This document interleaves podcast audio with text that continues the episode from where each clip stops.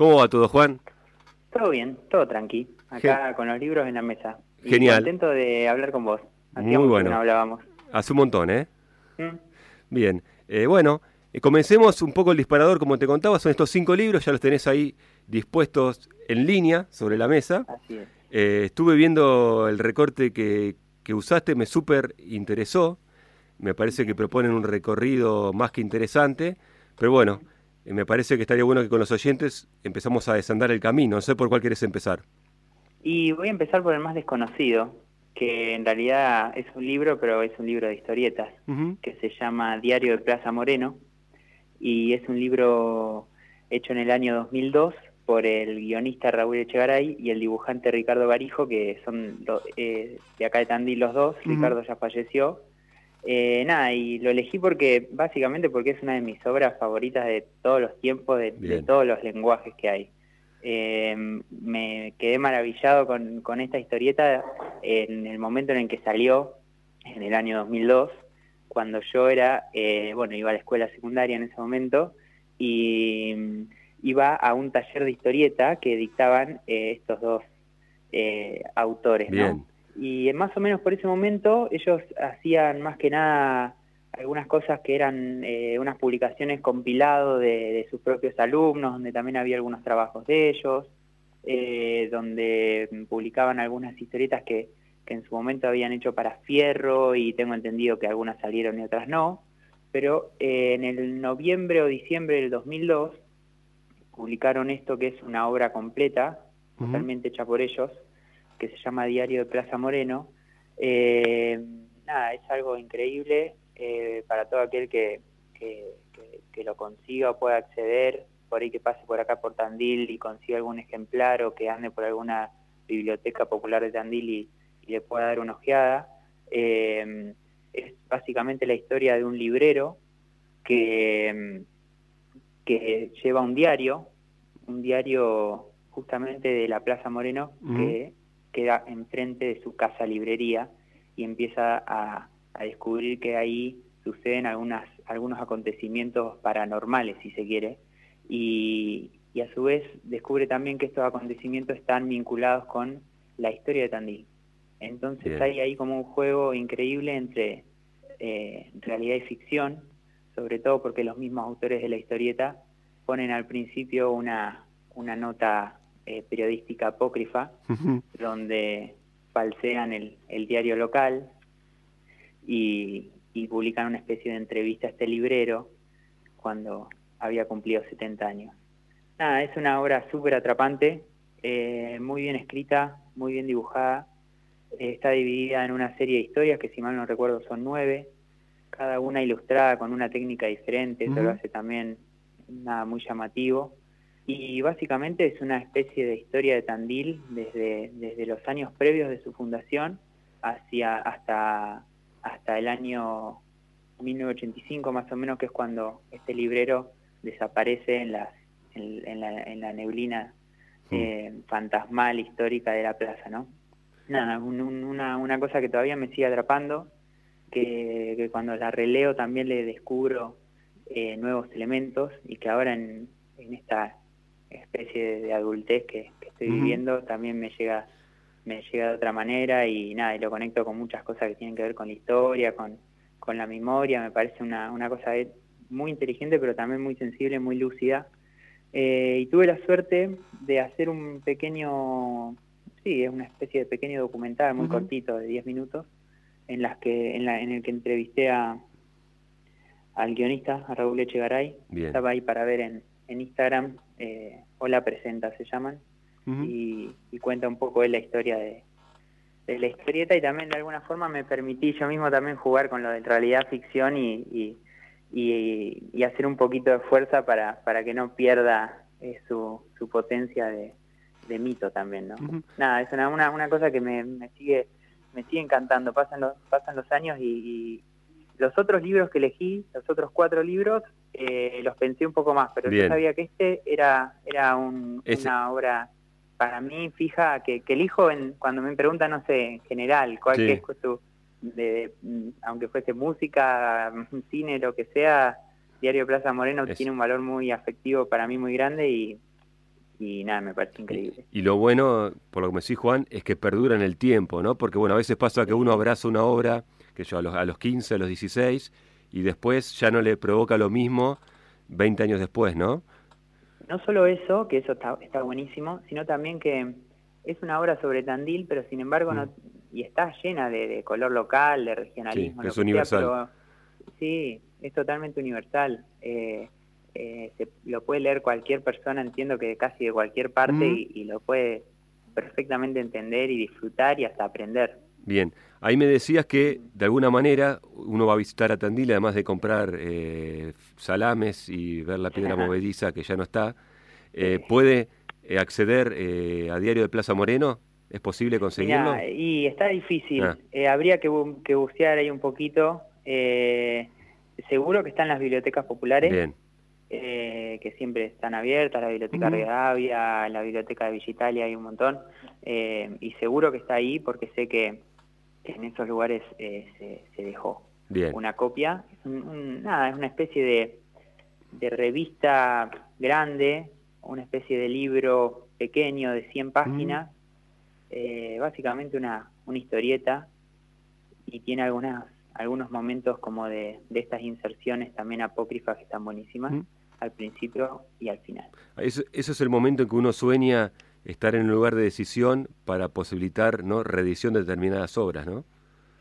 Bueno, en algún momento también desde acá hicimos algo ahí de, intento, mm. después no lo seguimos y bueno, nada, se, me imagino que es súper complejo eh, hoy en día eh, editar o pagar una edición así. Tampoco es algo muy, muy, muy costoso, pero o sea, muy, muy, lujosa esta edición, digamos, es, tiene un papel un poquito más grueso, tipo ilustración, pero nada más.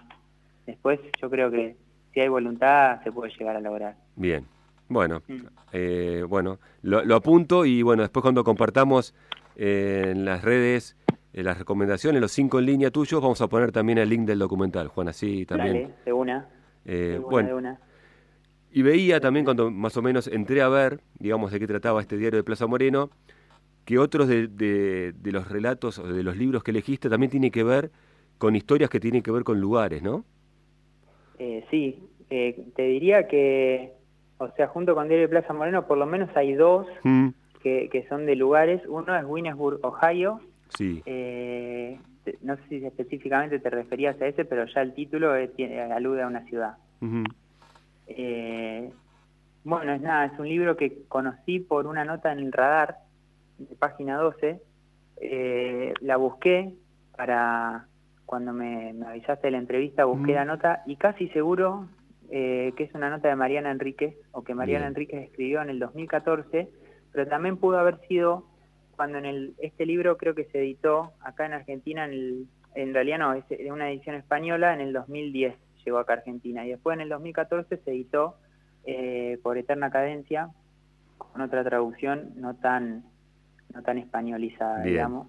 Pero bueno, yo tengo la, edición de acantilado eh, de Sherwood Anderson, Winnesburg, Ohio, que ya te voy a decir de qué año es, pero si mal no recuerdo, es de 19... Ta, ta, ta, ta. Uy. Bueno, no me voy a acordar, es de, no mentir. Yo tengo apuntado... y pico. Yo tengo apuntado 1919, pero no sé si... 1919, ahí está. Sí, es posible. Sí, sí, sí. Bien. Sí, claro. Eh, nada, también. Ya cuando había leído la nota en el radar me, había llamado mucho la atención y, y, ni bien pude me lo compré.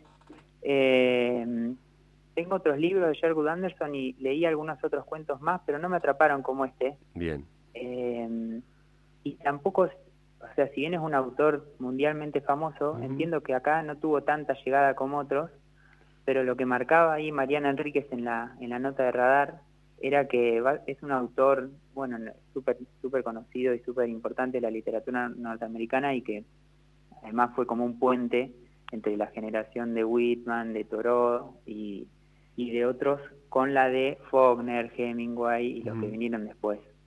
Eh, bueno, Winnesburg, Ohio, eh, es difícil de definir, básicamente porque en principio es una novela, pero ya acá en el prólogo habla de que es la primera novela fragmentaria. Es una novela eh, hecha de muchos relatos, de varios, y todos tienen como centro este pequeño pueblo del interior de Estados Unidos que se llama Winnesburg, que queda en el estado de Ohio, y básicamente es eh, no una descripción del pueblo, sino de un momento en la vida de un, de un chico joven que se llama George Willard y que es reportero en el, en el diario local. Bien. Y, y bueno, básicamente es eh, su vida a través de las otras personas del pueblo. Eh, nada, no solamente es súper atrapante, sino que es un libro increíble también de la mirada que construye y cómo encuentra historias eh, y sentimientos en, lo más mínimo de, la vida, digamos. Eh, está buenísimo, la verdad que cada capítulo está dedicado a un personaje. Eh, yo tenía un favorito, que era Tandy. Bien. Cuando lo releí para, para, para esta entrevista, me gustaron más otros. Bien, no, no tanto ese. No, hay este, uno que se llama Aventura es buenísimo, lo menciona Mariana Enríquez ahí en la nota. Eh, es la historia de una mujer que, que vive una historia de amor, pero que él, la deja y queda sola esperándolo, digamos, una especie de Penélope Pueblerina, eh, que en un momento se encuentra corriendo desnuda por las calles y, y aceptando su soledad, una cosa así. Nada, son todas historias muy mínimas, eh, desde un momento en el que George Willard trabaja en el diario hasta que en algún momento decide partir y que eso sea como solamente una etapa de su vida y, dar pie a otra cosa, ¿no? Bien. Después el tercer libro de historias, o por lo menos... El tercer libro, no sé si de historias, pero mm. que vos mencionaste sobre lugares, es Diario Argentino de Bombrovich. Sí.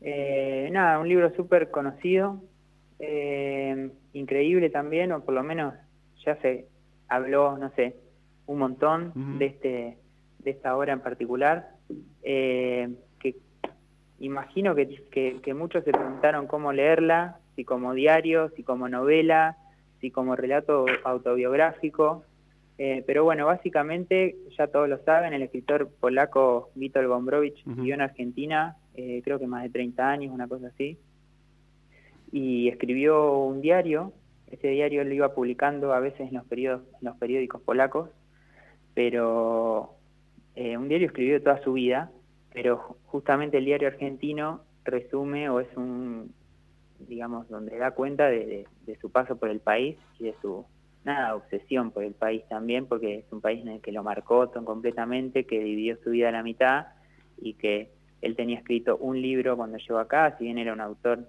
eh, conocido en Polonia, acá no lo conocía nadie, y acá vivió mil vidas, mil vidas, y este diario argentino es no solamente un registro de esas mil vidas en que él vivió, sino también un, un, tratado sobre el arte, sobre su visión del mundo, que, que es eh, súper movilizante para cualquiera que, que, le interese escribir o hacer música o cine mm. eh, o lo que sea, porque porque uno puede, no sé, coincidir o no coincidir o, o, sentirse en algún momento más o menos identificado, pero sin duda es una, una, una mirada que te, que te, que te mueve, ¿viste? Que te sacude, no te no no no no terminas de la misma forma después de después de leer a Gombrowicz y sobre todo al diario argentino. Que también eh, nada, me toca en lo personal porque hay una, una parte bastante importante en la que él cuenta su, su paso por Tandil. eh, tiene nada, unas descripciones increíbles de Tandil, de la ciudad, de su gente, de lo que él de lo que le habían dicho los porteños sobre Tandil y lo que él ve cuando llega acá, y sobre todo acá en Tandil eh, fue importante para él y para, para toda esta historia porque acá conoció a un grupo de amigos que fue realmente su grupo de amigos más importantes que hizo en Argentina. Él ya había, hacía años que estaba acá y nunca había logrado hacer un grupo eh, que lo acompañe en todas, ¿viste? Él había, había traducido Ferdidurque, que fue su, su primera novela, eh, con gente, eso fue en, algún momento fue muy importante, pero su grupo de amigos eh, que él siguió recordando hasta el final de sus días, los hizo acá en una confitería de Tandil y quedó conectado con ese grupo hasta, hasta el final, que son, bueno, fueron los escritores Jorge Di Paola, Dipi, Mariano Betelu, Jorge Vilela y algún otro que, que se me está se me está pasando, pero bueno, él, él acá en algún momento, el diario hace un corte, pone Tandil como, como se refiere a otras ciudades y cuenta desde su llegada, todos los que le decían, con qué se encontró, dónde paseó, desde un lugar único, como solamente él alguna vez lo, lo dijo, ¿no? Un escritor al que Piglia Sí, no le, no le tembló el pulso en mencionarlo o decirle que era el mejor escritor argentino del siglo XX, ¿no? No, eso lo acabo de leer acá en la contratapa, me lo había olvidado y me pareció genial. Eh, lo dice Saer, que Piglia había dicho eso. Eh, nada, está buenísimo. Eh, lo menciona Saer y bueno, hay un montón se refirieron a él. Hace poquito creo que Fabián Casas dio un discurso en, un congreso bastante importante o en un encuentro de literatura y también no sé si no fue con hasta con una careta de Gombrowicz, una cosa así. Eh, pero bueno, nada, es eh, un libro súper atrapante y donde está ahí bien claro también su, su visión del arte, su, su irreverencia, su fanatismo por la juventud, por la cosa no terminada, por una cuestión intelectual pero anti-intelectual también. Eh, está buenísimo. Diario argentino Gombrowicz que llega hasta el momento en el que él se va se va a Argentina hasta ese momento. Bien. Y después, eh, porque no quiero quedarme sin hablar también de la actualidad de Juan Artero, la parte musical y la faceta que vincula con el universo de los libros, que es una faceta que me interesa. Tenemos dos, dos libros más, La Torre Sin Fin de Silvino Campo y Guaco Retrato, ¿no? Bueno, La Torre Sin Fin es un libro que encontré acá en mi casa, eh, mi pareja, bueno, es librera, ella y muy lectora, y eh, yo tengo ahí en mi casa libros, si quiero podría no comprar nunca más porque con todo lo que tiene y que no he leído, podría seguir sacando de ahí. Y entre ellos un día me llamó la atención un libro verde que tengo acá en mi mano, chiquito también, Silvino Campo, La Torre Sin Fin. Yo había leído algunos cuentos de ella, me habían parecido increíbles, eh, y había visto también un documental de Lucrecia Martel que se llama Las Dependencias, donde, bueno, se, se refiere ahí a, a la vida de esta escritora tan, tan particular y también había, había escuchado un podcast de Mariana Enríquez en la que ella se refería a, su, a la biografía que escribió de Silvino Campo, ¿no? la hermana menor. Y bueno, me llamó la atención La Torre Sin Fin, un libro que está Silvino Campo en la, en la tapa, sentada en el, en, en el pasto, en alguna especie de mansión, supongo que tenían varias, tapándose la mitad de la cara con el pelo. Y lo empecé a leer y prácticamente no pude parar de leerlo hasta terminarlo. Es una novela corta o un cuento largo eh, que forma parte de la, de la obra que Silvino Campo hizo para niños. Bien. Ella escribió bastante, eh, tengo entendido que cuentos y hasta alguna obra de teatro.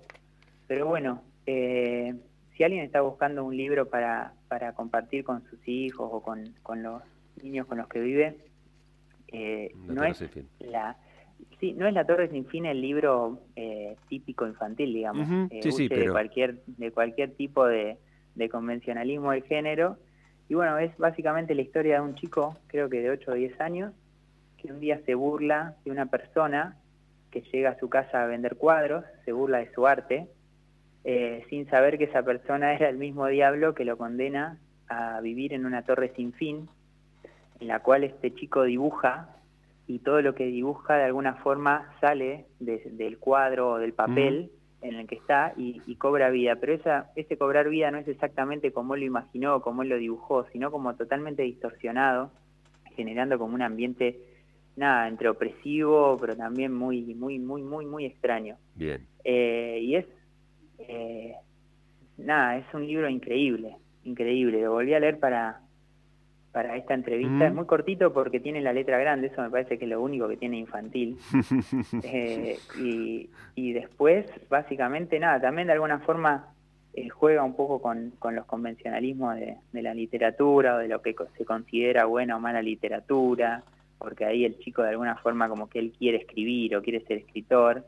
Y entonces en algunos pasajes está narrado por él, pero en otros la persona eh, que narra cambia y se narra en tercera. Pero bueno, nada, es un libro completamente, en algún punto muy, no sé cómo decirlo de otra forma, pero creo que espeluznante. Bien. Eh, con una idea de la niñez no infantilizada, eh, ni, ni, ni, romántica. Pero a la vez me parece muy, no sé, verdadero y me encantó. Buenísimo. Me encantó este libro, La Torre Sin Fin. Y lo conecto un poco con la música porque ahora estuve estuve ahí trabajando algunas canciones para, para ser eh, solista, en realidad ya las grabé, son muy, unas canciones muy simples y de alguna forma yo tenía ganas de trabajar o hacer algo eh, infantil o pensado para niños. Sí. No terminaba de darle forma y con la Torre Sin Fin eh, se, cerró algo y, le metí para adelante y salieron. Así que dentro de poquito va, a salir. Sí. Genial. Ahí lo está mezclando un amigo. Buenísimo. Ahí, bueno, Guaco Retrato es el otro libro. Eh, Guaco Retrato, sí. Sí. Eh, un minuto te pido, así podemos hablar un poquito de otra estrella. Dale. ¿Un minuto de guaco retrato? Sí, sí, como para ver. Es el último libro que leí, la verdad que lo elegí ah, por eso. Eh, también lo súper recomiendo y es una obra de no ficción de una escritora peruana que vive en, Barcelona, se llama Gabriela Biener, y ella hace un análisis, más que nada es una historia autobiográfica de, su, de una especie de antepasado de ella. Bien que, fue un explorador extractivista de las culturas originarias latinoamericanas y ella cruza esa experiencia o, va en búsqueda de ese antepasado y también pone en, en, crisis su, su, propia existencia, su propio ser eh, histórico, sexual, eh, cultural. Y nada, la verdad que me atrapó también eh, lo recomiendo y me gustó sobre todo su mirada o ese traspaso que hace entre lo propio, lo íntimo y, y, lo testimonial. Bien, ahora llegamos a otra estrella, Juan, que es mm. el último material de Limbo Junior. Eh, en una época se le decía a eso, yo voy a decir por mi edad, un EP, ¿no? Ya tres canciones, más o menos 11 minutos. Ahora se apela más a la palabra simples o sencillos, ¿no? Eh, pero bueno, tres canciones, eh, algo más de 11 mm. minutos, y me parece que tiene la particularidad, además que son canciones que hemos pasado acá en el programa y que nos encantan, que eh, fueron grabadas con algo que dejó de alguna manera, si se quiere, algo positivo, si dejó algo positivo la pandemia, que fue darnos cuenta que podíamos grabar, digamos, todos a distancia y producir arte sin estar todos juntos, ¿no? Sí, en nuestro caso, más que producto de la pandemia, eh, fue porque, bueno, cada uno salió disparado. un, disparado hmm. antes de la pandemia, ya incluso ya no habíamos ido de La Plata y cada uno salió para una ciudad distinta. Así que en un momento nos encontramos viviendo cada uno en, distintos lugares del mundo, te diría, porque eh, Salvador, que es el bajista, está en Australia, Axel, que toca la batería, está en Mar del Plata, Juanba, que toca la guitarra, está en Capital, y bueno, yo estoy acá en Dandil. Y bueno, no, por lo menos de mi parte no nunca habíamos pensado, viste, como dejar de tocar, no, no, no, no, no, me, no, no sé, no, no me había puesto ni a pensar eso y sabía que de alguna u otra forma el proyecto, las ganas de, hacer cosas juntos iban a seguir.